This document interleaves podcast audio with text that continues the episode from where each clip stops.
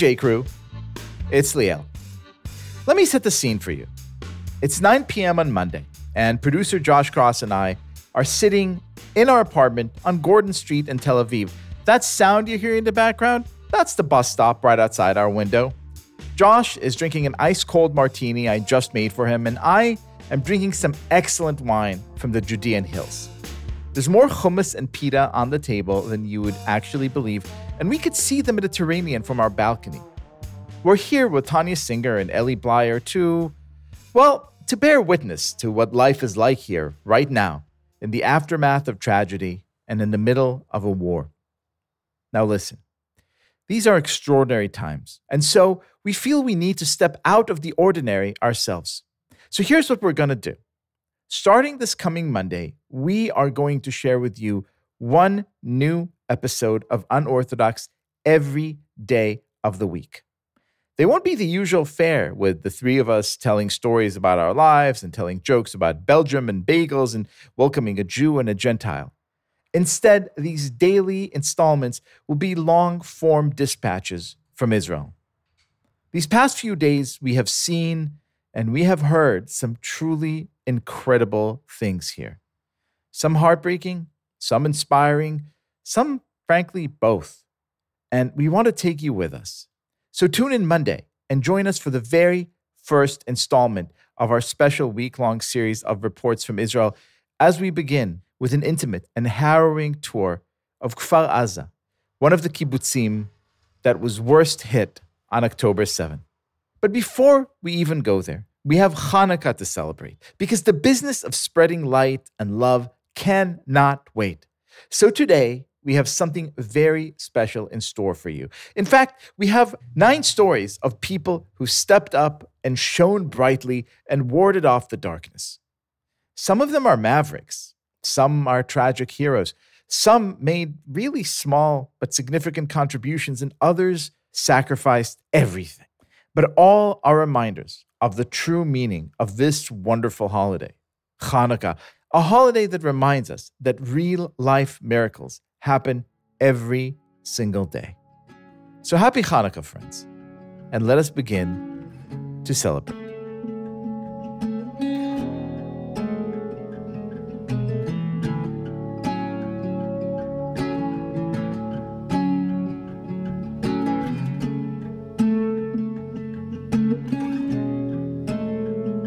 Hey everyone, it's producer Josh Kross, and as Liel just told you, we're recording this from Israel. I even surreptitiously recorded those prayers you heard at the beginning of the episode at the shul Liel's great grandfather started. Shh, don't tell, please.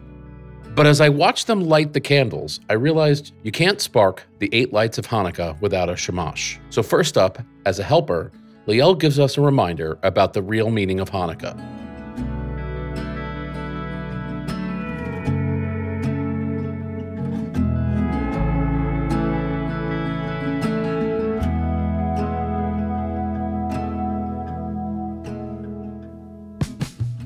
It's a modern day Hanukkah miracle.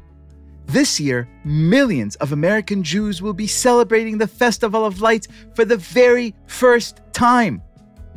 I don't mean it literally, of course. Hanukkah is everyone's favorite Jewish holiday, dovetailing neatly with Christmas and involving such pleasant duties as gobbling latkes or lighting pretty candles and exchanging gifts.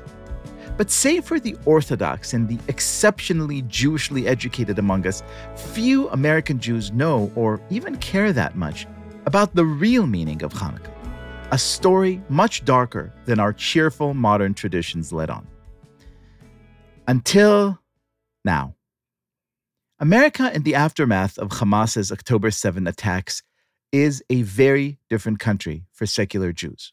And this year, many of us will have an opportunity to rethink a holiday we thought we knew well. What then is Hanukkah really about, and why is it suddenly so relevant? Here's the short, short version. One sunny morning in 167 BC, the Jews of Modi'in, a suburb of Jerusalem, were summoned to the town square. Their imperial overlords, the Seleucids, had taken over the empire built by Alexander the Great, and their first order of business was the swift and total Hellenization of everyone and everything. Just make a quick sacrifice to Zeus, the victorious Greeks told the Jews, and we can all go about our day. Come on now. Then, as now, there were plenty of Jews in attendance who thought it was a pretty great idea, who found this proposition acceptable, if not downright charming. Greek culture, with its handsome statues and its chic fashion and its manly sports, was attractive. And it was nice for the Jewish minority tucked away in a dusty corner of the Middle East, to feel, well, normal, part of the big wide world out there. One Jew, however, was not inclined to comply. He was Matityahu the priest. Not much into idolatry, this bearded zealot drew his sword and killed not only the fellow Jew about to honor the Greek gods, but also the Seleucid governor overseeing the ceremony launching a war that ended with a stunning victory for the fanatics and that now famous magical menorah burning bright for eight nights. But Matityahu's war wasn't just a rebellion against the empire. It was also a reminder to his generation of sophisticated Jews eager to fit in that assimilation wasn't really an option. Because the Greeks weren't interested in the gorgeous mosaic of diverse peoples and cultures. They demanded submission, and anyone who insisted on the dignity of difference was erased. Most Jews were too wowed by the empire's razzle dazzle to realize this simple truth. It took a shocking war to remind them that they were Jews, forever standing athwart history, resented for refusing to replace their ancient ways with something more modern, slick, and ephemeral. And now millennia later, American Jews are finally learning the same lesson.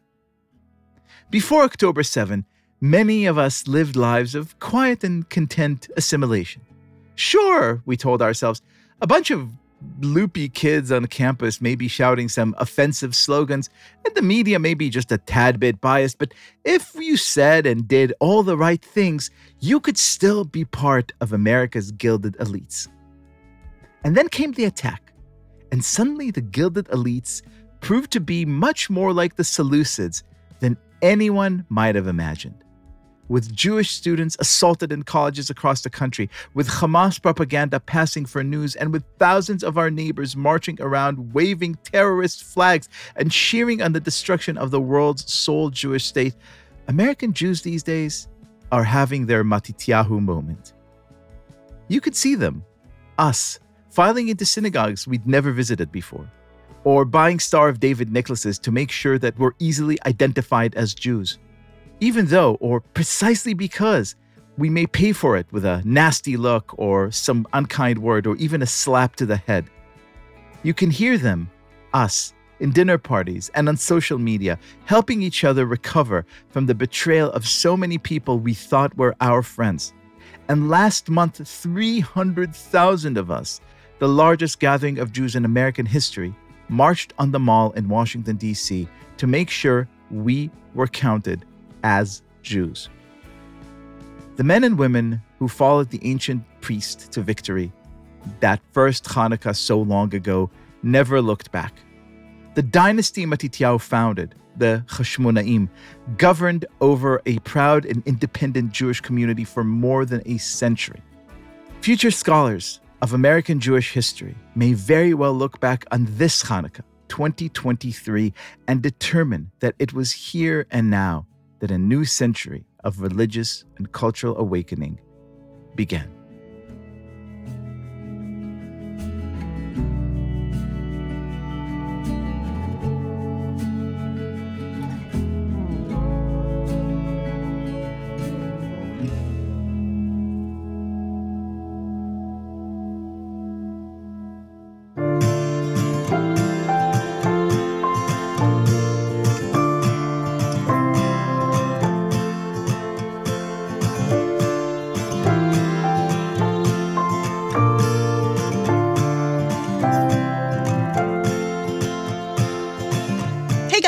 it's Stephanie.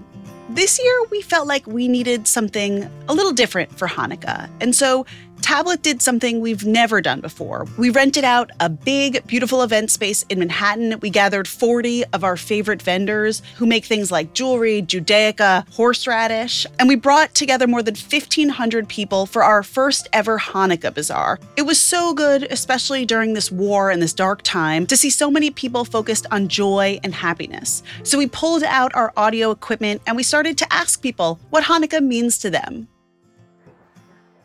I think this Hanukkah is kind of a harken back to the original Hanukkah story. We're kind of at the new Maccabees in our own way and facing the same kind of hatred and pressure to conform that our ancestors did. So I think this Hanukkah is even more relevant to us now than it has been for many years.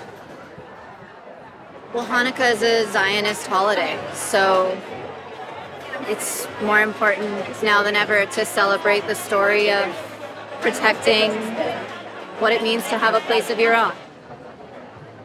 This is the first Hanukkah where, for me, I wake up and feel Jewish from the minute I wake up until the minute I go to sleep. Other years, you can kind of forget about Judaism throughout the day if you're not super religious, but this year is is really at least for me, the first year where every waking moment is uh, you're reminded of your Judaism. You know, we see the story of the Maccabees. They're like the original Jewish activists who stood up to an army many times their size.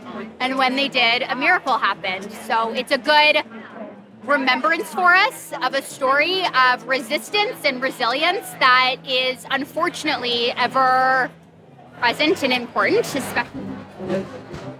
This Hanukkah, I think it's uh, pride in the face of fear. And this is where I get a little bit corny, but there's a quote, I forget who said it. Courage is not the absence of fear, it is courage in the face of fear. And I think that's what Hanukkah looks like this year. It's people choosing to put the menorah in their window, even though uh, you might have to think twice, unfortunately. And so I, I'm really excited to see that from everybody in the room and a lot of others too.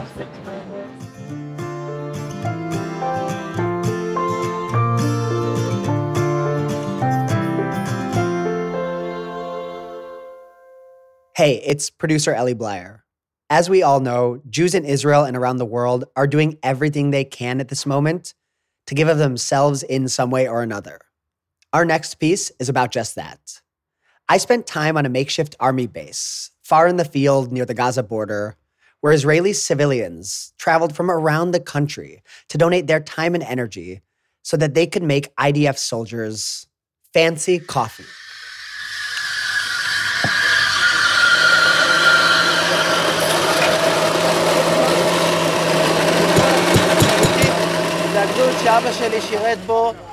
שאבא שלי שירת בו חבר'ה, יש איתנו פה לוחמים מהעבר שהיו עם אבא שלי שריונרים. אז... Okay, so let me set the scene for you. We're on a base, probably a kilometer away from the Gaza border, and there are four small, very high end espresso machines set up on a table underneath a tarp to protect us from the blazing hot sun. And there are like a hundred soldiers, a lot of them 18 years old, pimply faced, no more than a few months in the army, and they are about to go into war. There are baristas that have traveled here from around the country, from all ages, working at some of the most high end cafes or some of the best home brewers. And they came here today just to make coffee for these soldiers. The person who you're hearing now, that's Ayal Shani. No, not the famous chef. It's the Ayal Shani who has been preparing these coffee events since the start of the war. Ayal's a huge coffee connoisseur and this day in particular was special. Eyal's dad passed away a year ago, and his dad served in this very unit. And soldiers who served with his dad in the 1973 Yom Kippur War came to this base next to Gaza today to support Eyal and tell him stories about his dad in the war. אנחנו רוצים שתגמרו את כל העוגות, את כל הסיגרות ואת כל הקפה, כי היום הזה הוא רק בשבילכם, חבר'ה. Is it tasty? Yeah, I don't, I don't know. I want to wait to everyone, like do a Elechaim or something. You know, like Am Yisrael Chai. Mmm. It's good. It's good. It's very good. Better than what you usually have on base. Yeah. Better than the base in 100 times, I can tell you. I love that people help us and give us good food and donate us. It's really hard, warm my heart, warm my heart. You are doing a mitzvah, we call it. I only finished my uh, tironut. No, what? What is Basic it? training. Yeah, basic training three weeks ago. And now you're in the middle of a war. Yeah. Scared? Are you excited? Are you No, I I not scared.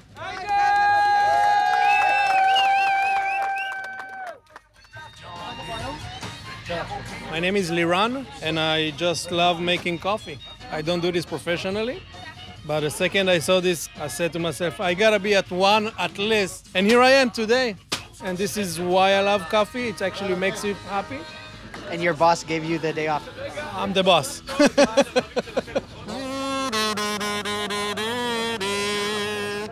you know the boss.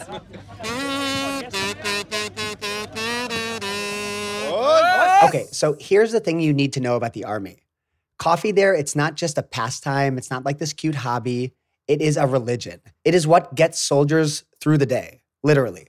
We spent a lot of time on that base talking about all the different ways that soldiers make coffee and consume coffee and what they put in their coffee. And a lot of people, even though they had really fancy espresso sitting right in front of them, kept coming back to one kind of coffee. This coffee goes by a few different names in the army. Some call it black coffee, others Turkish. Some call it Nachle, which is actually a brand of black coffee. And here's the thing you need to know about black coffee it's the furthest thing away from espresso that you can imagine.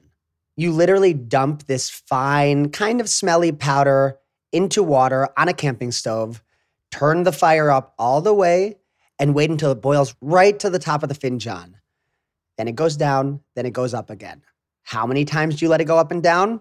No one knows. Some say seven, some say three, some say put the sugar in first, some say don't put sugar in at all. There's a huge debate about black coffee in the army. And so I asked the soldiers, well, what do you think about it? Well, after drinking burnt coffee for well over a month, it's good coffee. Yeah, very nice coffee. There's yeah. some guys over there that were very, very defensive about their ability to make black coffee very well. Oh, oh, oh! This is an age-old um, debate on how to brew coffee.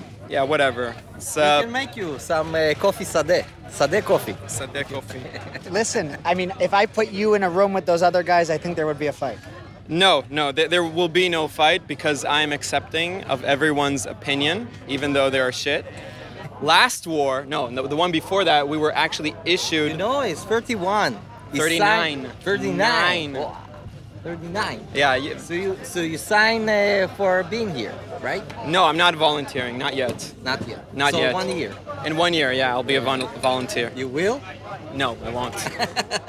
can, can we say that, that I will not volunteer for another war? So this is not your first rodeo. Not at all. Not even my second. Not even my third. God damn it. So you said this is your last rodeo. For some reason, I don't believe that because I see a lot of people here volunteering and they're way over 40. Do you really think you're done after this one? I think it's a personal choice. Uh, am I done? Will I be? I don't know. Uh, you're asking me in the midst of a intense emotional storm. Uh, I was in Germany when I got the call and packed up everything and came here. Everyone here has a story, and I mean, we don't know what's going to happen in an hour, let alone what am I going to do in a year. I can say right now that, yeah, I'm done. I've seen too much. Now there's the next and the next next generation already here. Just going to pass things on and hope that they'll hang on for as long as I did.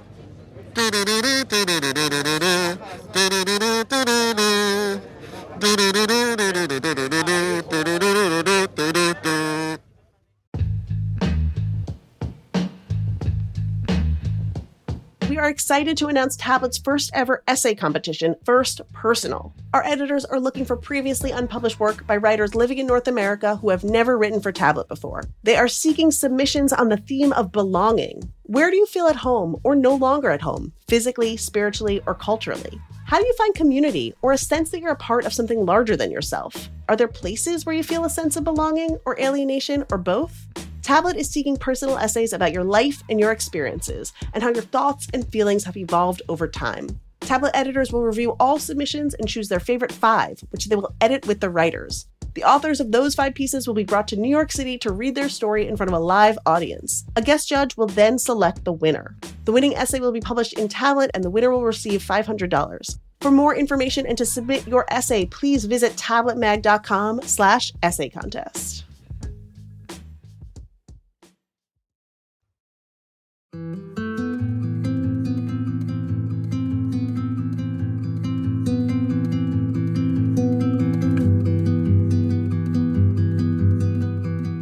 When our next guest, Hadar Kess, was 14, she lost her father in a tragic car accident. And as she grew up, she learned just how difficult life could be for orphans. So she started an organization called Chamaniot, or Sunflowers, to help Israeli children who lost their parents help each other cope with this devastating loss. Sadly, after October 7, her work and her group became much more crucial than ever.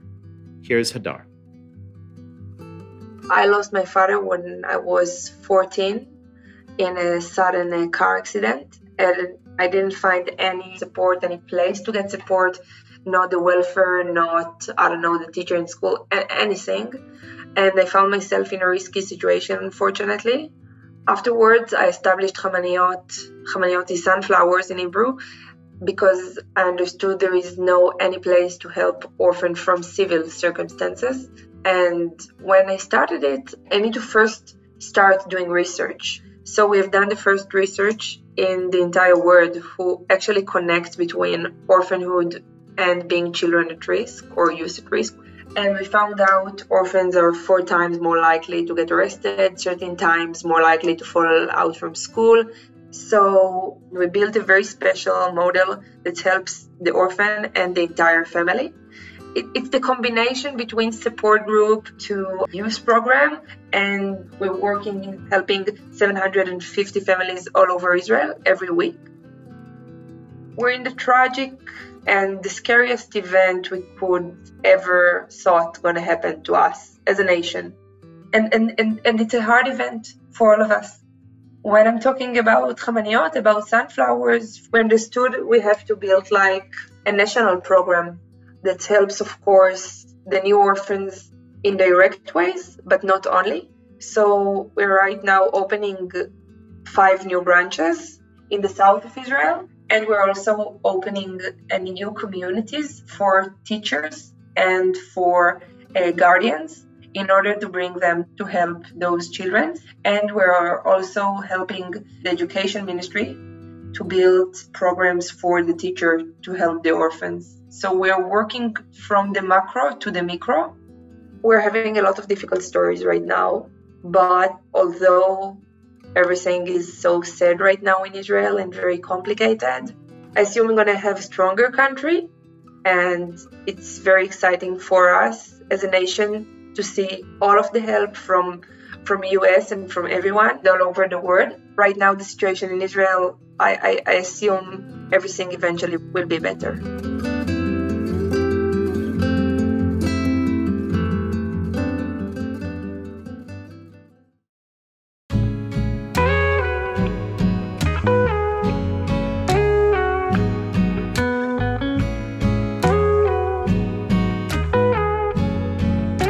It's producer Elie again. For this next segment, we wanted to bring you a slice of life from our Testimonies project, which you can listen to in full by visiting testimoniesarchive.com. Just after October 7th, I interviewed the mother of Nova Music Festival victim, Oriya Ricardo. Oriya was just 26 years old when she was murdered. She had a beautiful smile and was full of life. She was a sister, a girlfriend, and a loving daughter. And as Oria Shloshim approached, which is the end of the 30 day mourning period, I was invited to rejoin the family as they marked this date. It was important for the family to mark the Shloshim religiously while also bringing Oriya's memory and life to the forefront. We began at her gravesite in the Caesarea Cemetery, where intimately everyone joined in prayer and song, led by Oriya's mother, Chani, a music teacher herself. After, the people closest to Oriya gathered in a private space nearby to share memories of her. And they also shared in a private concert by Oriya's favorite musician, the Israeli rapper, Tuna. Now, Tuna is a big deal in Israel, a legit superstar. And without knowing the Ricardo family or his biggest fan, Oriya, he agreed to take part in this meaningful moment. Have a listen. First to Oriya's mom, Khani, and then to Oriya's favorite artist, Tuna.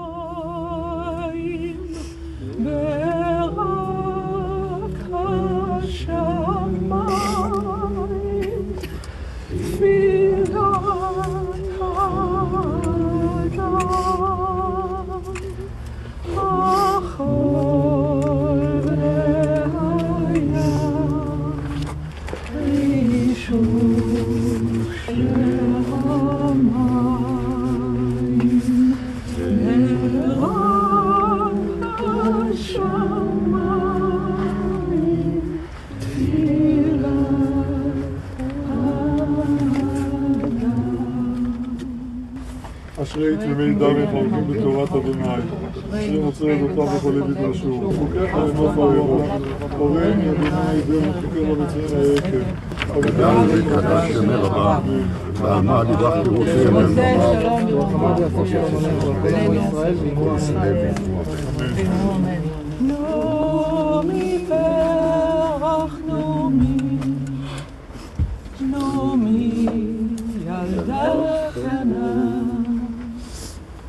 את החיים ללכו לך, או נחמת קדשות וחלומך ילדונת, חרוס במנגינה. נעמי ילדה של אמא, נעמי ילדה קטנה.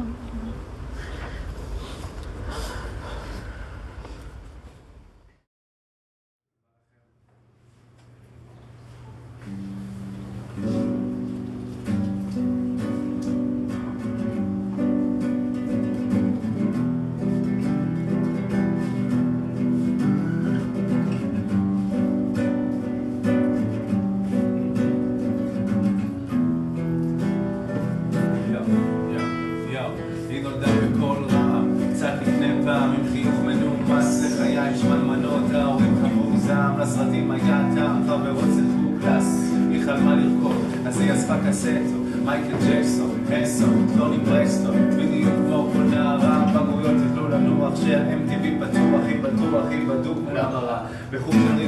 היא החמיצה צעדים, היא שיחקה אותה מדהים כל יום יום, עד asked Tuna's manager, why did they come here? What brought them across Israel to perform at the Shloshim of Oriya, who is someone they had never met? Because she asked.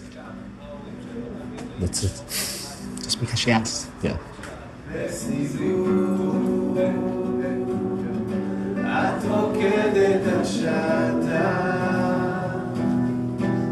אם בא לך לעוף,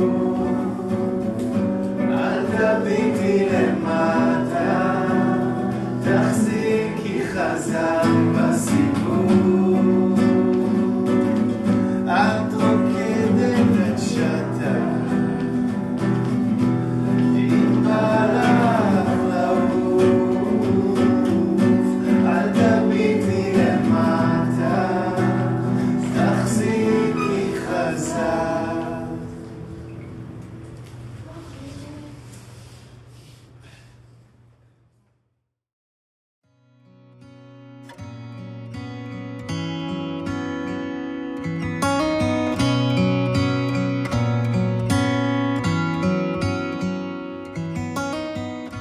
These days, we throw around the word hero a lot, sometimes without any real good reason or justification. But our next story is a story of a real Israeli hero and a truly amazing human being, Awad Darawshe, a young Muslim man from a village up north who always wanted to save lives. Here's his uncle, Muhammad Darawshe, telling us the story of Awad and what he did on October 7th. Awad was uh, just a handsome 23 year old boy. All what he wanted to do in life is to save lives. And uh, that's why he started to study to be a paramedic at age 16. Then he went to study medicine in Georgia. Corona hit. Bad luck. he came back and didn't want to waste time, so he went to his passion, and he also became an ambulance driver, and did what he wanted to do. He ran from one incident to another, saving lives. Actually, the last thing he started, he started doing uh, an undergraduate degree in business administration because he wanted to have his own ambulance company. That was his dream. He just wanted to be in this and wanted to do it bigger and wanted to do it more. You know, he's the type of person that always looked at whatever other people needed and he was there. So every time in the family we needed someone to volunteer to some activity, he knew which kid to turn to. It was him. He did that when he was uh, 12, when he was 16, and also now when he was 23. He was always there to organize a group of people to go and clean up the graveyard in the village, to go up and visit elderly people on holidays to check on them if they need blankets or they needed food. He simply was 100% human being, and his humanity was bigger than his profession. I think. I think he wanted to be in, to be paramedic because, as I said, he wanted to be there to help people in need at real time. That's him. That's the boy. And on October 7th, he was stationed already from the two nights before at the Supernova place where the party took place in the south, just by the borders of Gaza, that was attacked by Hamas. His company sent him there together uh, with three other ambulances, a team of six people, six paramedics and ambulance drivers.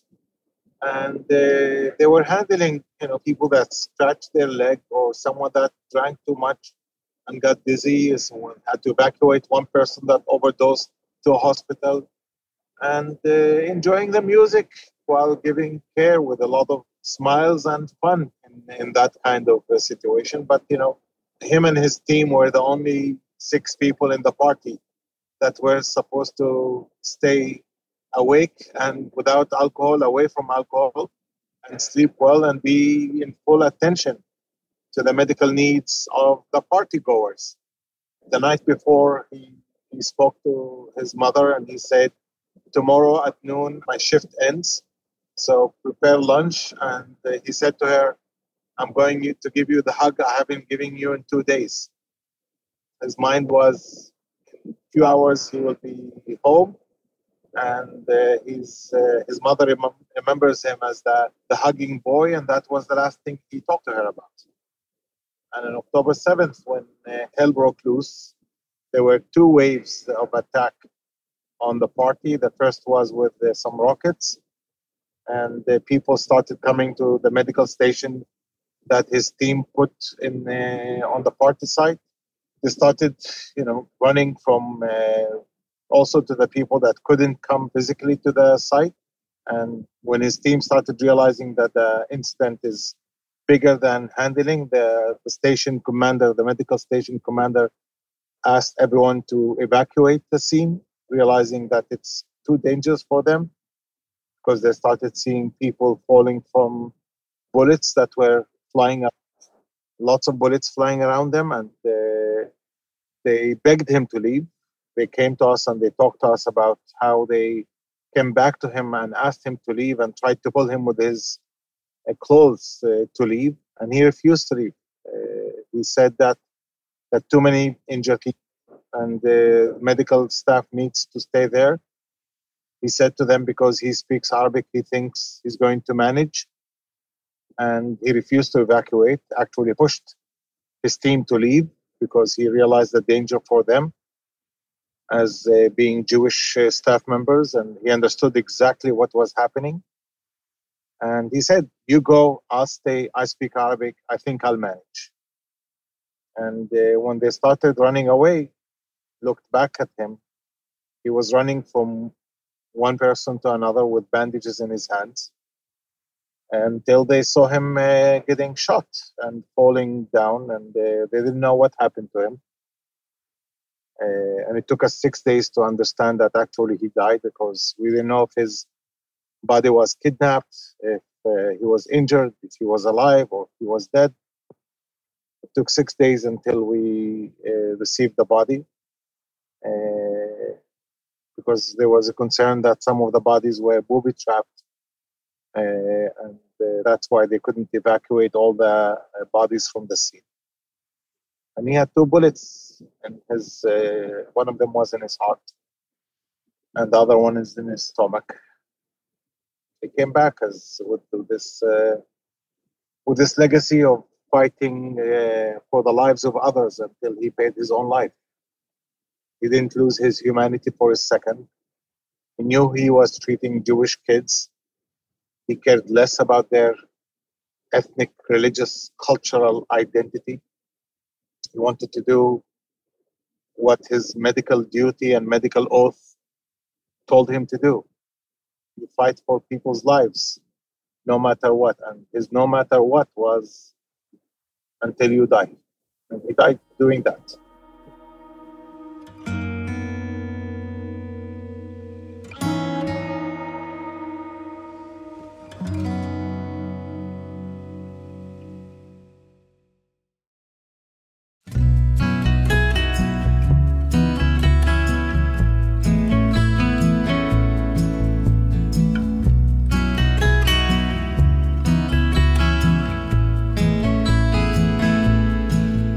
J Crew, it's Tanya here. You know those nights when you're too wiped out to cook and end up getting pizza for dinner? Can you imagine how moms in Israel feel? Our next guest created a way to get pizza from Israeli pizzerias to families who needed a little help with dinner. Diana Abrams lives in America and was so upset after October 7th, she just wanted to do something to help. So she created Pizza for Moms. I'll let her tell you all about it.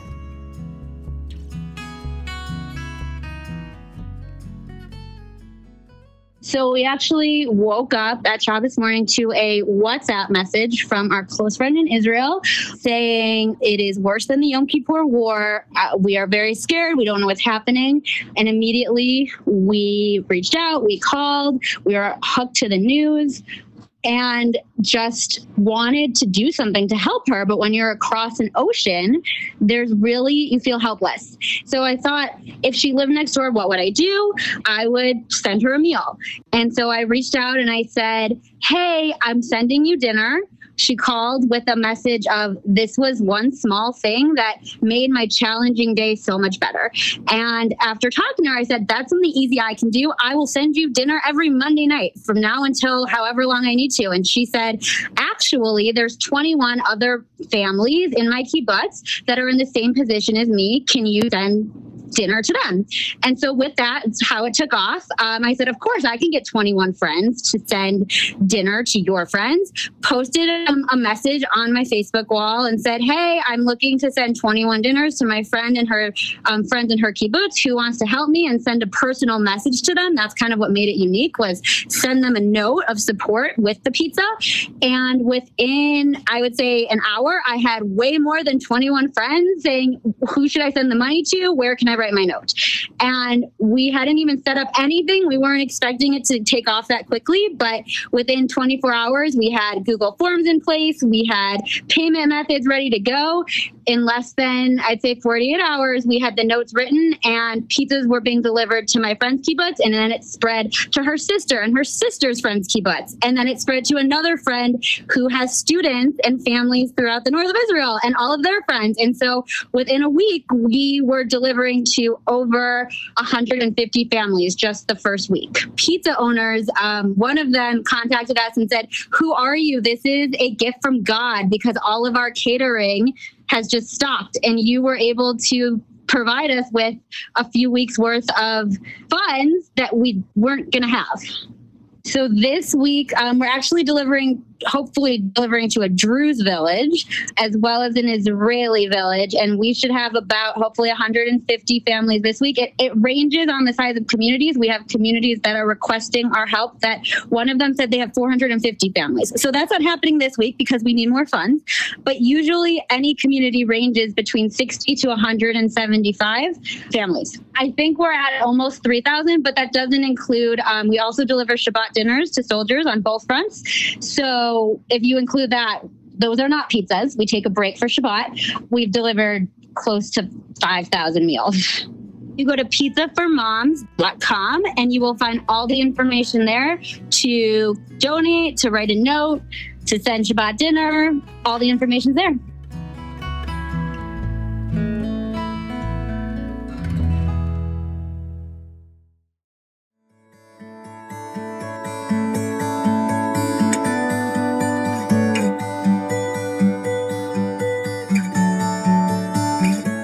Tanya again. Danielle Butin is the founder and CEO of the Afya Foundation, an organization that donates surplus medical supplies from the U.S. to communities in need all over the world. They've done work in places like Ghana, Haiti, and Ukraine, and Danielle tells us about the work that Afya is now doing to help Israel. My name is Danielle Butin, and I am the founder and the CEO of the Afya Foundation.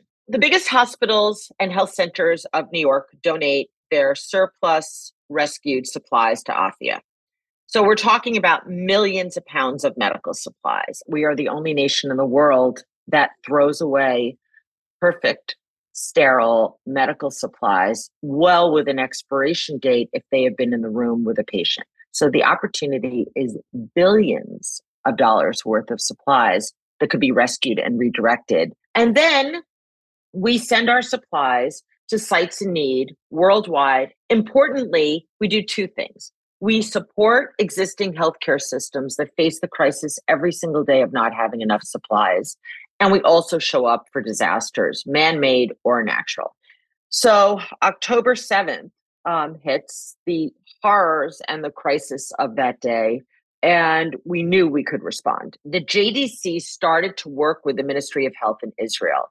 And what's so different about this moment in time is so often during war, we saw this in Ukraine or in other disasters, there's no integrated list of what is needed nationwide. And what's extraordinary and not surprising at all about Israel is the Ministry of Health instantly began collecting needs from hospitals and health centers countrywide. And the JDC is helping with the integration of that list and sharing it with organizations they trust and they know can help them fulfill. And so we have this incredibly well vetted list. Simultaneous to this, there were so many people activated and sending in supplies and finding cargo planes and filling stuff up. And to be totally frank, I have no idea where this stuff ended up because getting custom cleared in Israel is a sophisticated, complicated, rightful process. They don't need a bunch of stuff that is being hauled to Israel with really good intention behind it, but it has to match needs that they are very precise about and should be. And so we began the process of looking at this list and realized that not only were we going to be able to use supplies that Afya has in house, but we also realized we need to start purchasing some biomedical equipment. And so we were able to raise $2 million. We're trying to raise five to be able to purchase inventory that matches some of the needs. We don't usually buy supplies. We have all of them donated to us, but this is such an unusual circumstance that we're using every connection we have to be able to support them by sending in supplies that are not requested. It is going to bottleneck custom clearance and it is not as helpful as strategies. And I think the best way to get involved is to donate funding to those who are involved and doing this work because we are getting the supplies in and we are procuring and shipping. I think also to volunteer in sites where all hands are on deck. We need volunteers to help us sort through medical supplies. This is incredibly helpful. I believe firmly that action is the antidote to trauma. So we are all watching this story of terror and fear and horrors unfold. And if you can find your own way to activate, it helps. It helps. And I can't say that enough. It can be anything but activate.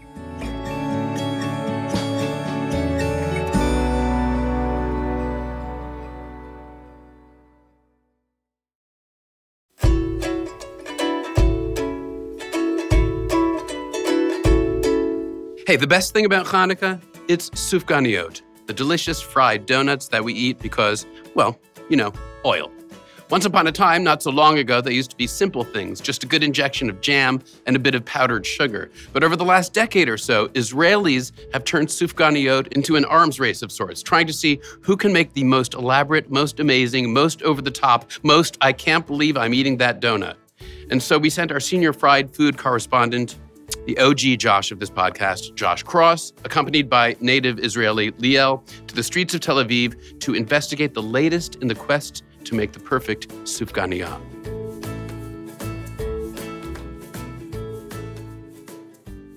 Josh Kross, where are we right now? As I've said many other times, but never meant it for real, I'm at your mom's in a nice apartment overlooking Hayarkon over the beach. And I'm seeing some dude paddleboarding out there and maybe uh, a jetty and stuff. And nobody's in the Sheraton pool, but I would know if they were. Well, and hello also to my mother. Yeah. Hello. I'm so honored that I have such an guest, my son Liel and Josh.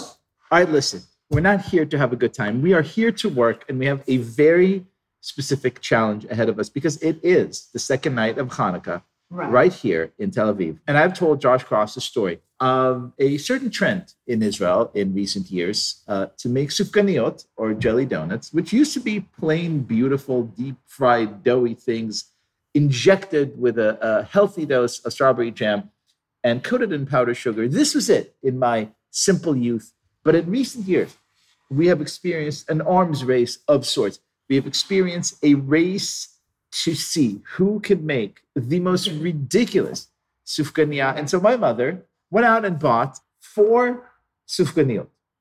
And producer Josh Kross, reluctantly, Reluctantly. will now sacrifice hmm. for our people.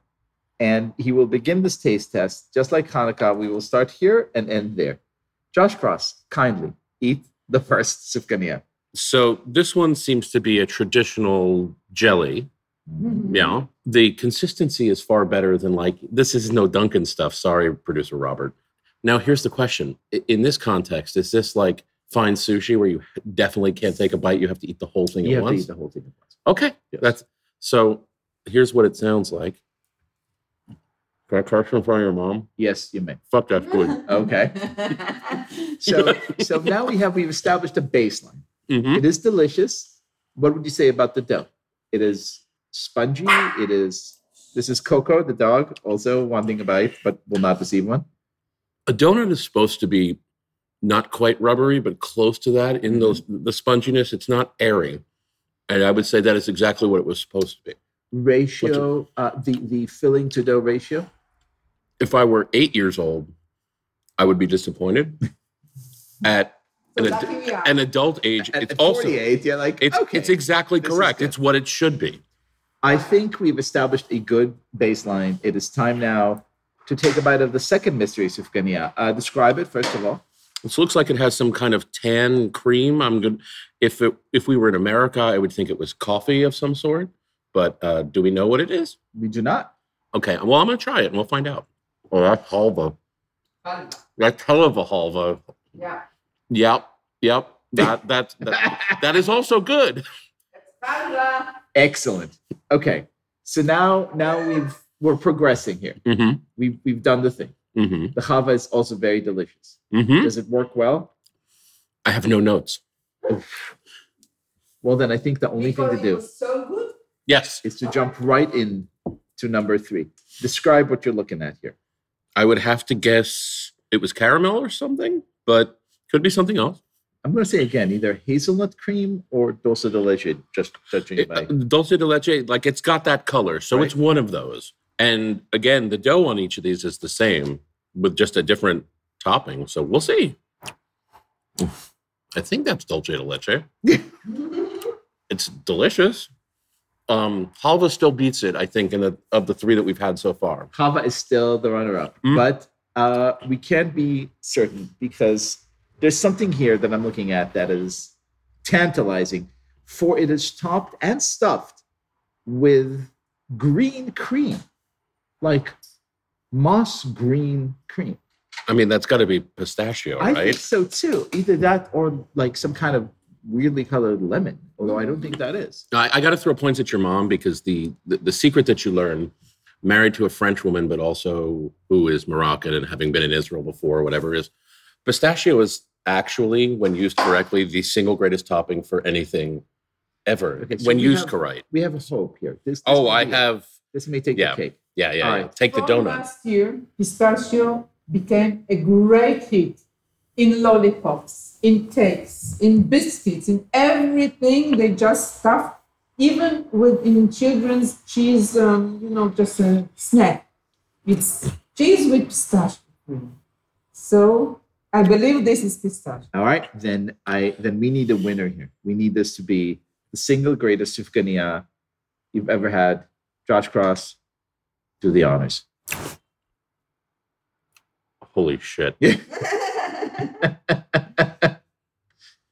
only other thing I'm going to say is yes. It is it is pistachio. It is the best. I think I think it's a miracle. Uh, we came here to have one sufganiya and it lasted eight sufganiyot somehow. It's like the Hanukkah Yeah. Yes. This is this is very very good. Producer Josh Kross, thank you for sacrificing for our people. Hanukkah Sameach. Hanukkah Sameach.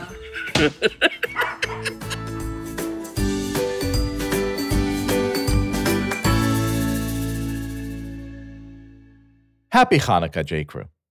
Now listen, I know the holiday is over, and I hope you all got exactly the gifts you wanted, and none of that, oh, Chag Sameach, here's some socks business. But I would like to go ahead and suggest that there is one more gift you absolutely need to buy for yourself and honestly for everyone you love. It's Tablet Magazine's Guide to Zionism. It's a really special book. And I'm not just saying that because I edited it. First of all, we kick things off with a small but essential collection of Zionism's seminal texts. You'll read Herzl and Jabotinsky and Menachem Begin in their own words, a crash course in the history of this potent idea that still excites and moves us a century later. Then we collected for you the few dozen essays you need to make sense of, honestly, everything that's going on in the world today when it has to do with Israel. Why do so many media outlets, for example, have such a hard time reporting fairly and accurately about Israel? Matti Friedman, a longtime AP insider, delivers a scathing and eye opening answer. Is Zionism racism? And if not, why do so many otherwise smart and lovely people seem to think that it's okay to say so? Novelist Anne Roiphe responds. And what did Shimon Peres, Israel's legendary former prime minister and president, think about the peace process, startup nation, and the future of Israel?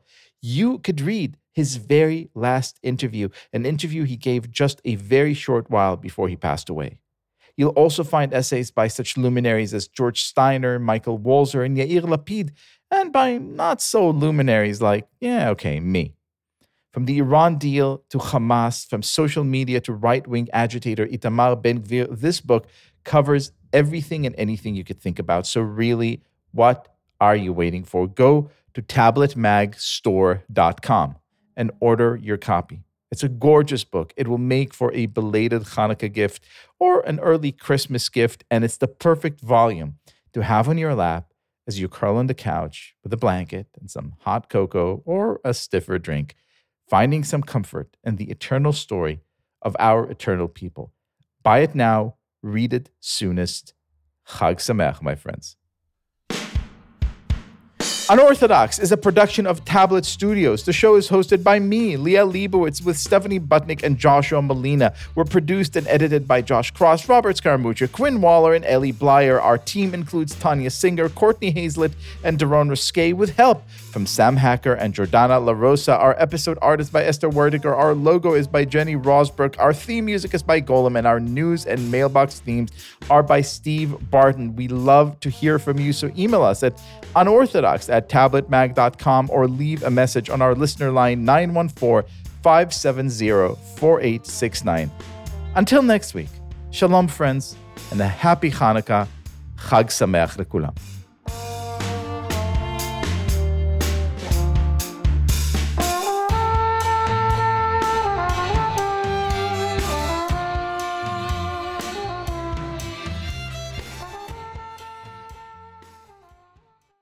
Okay, love you guys.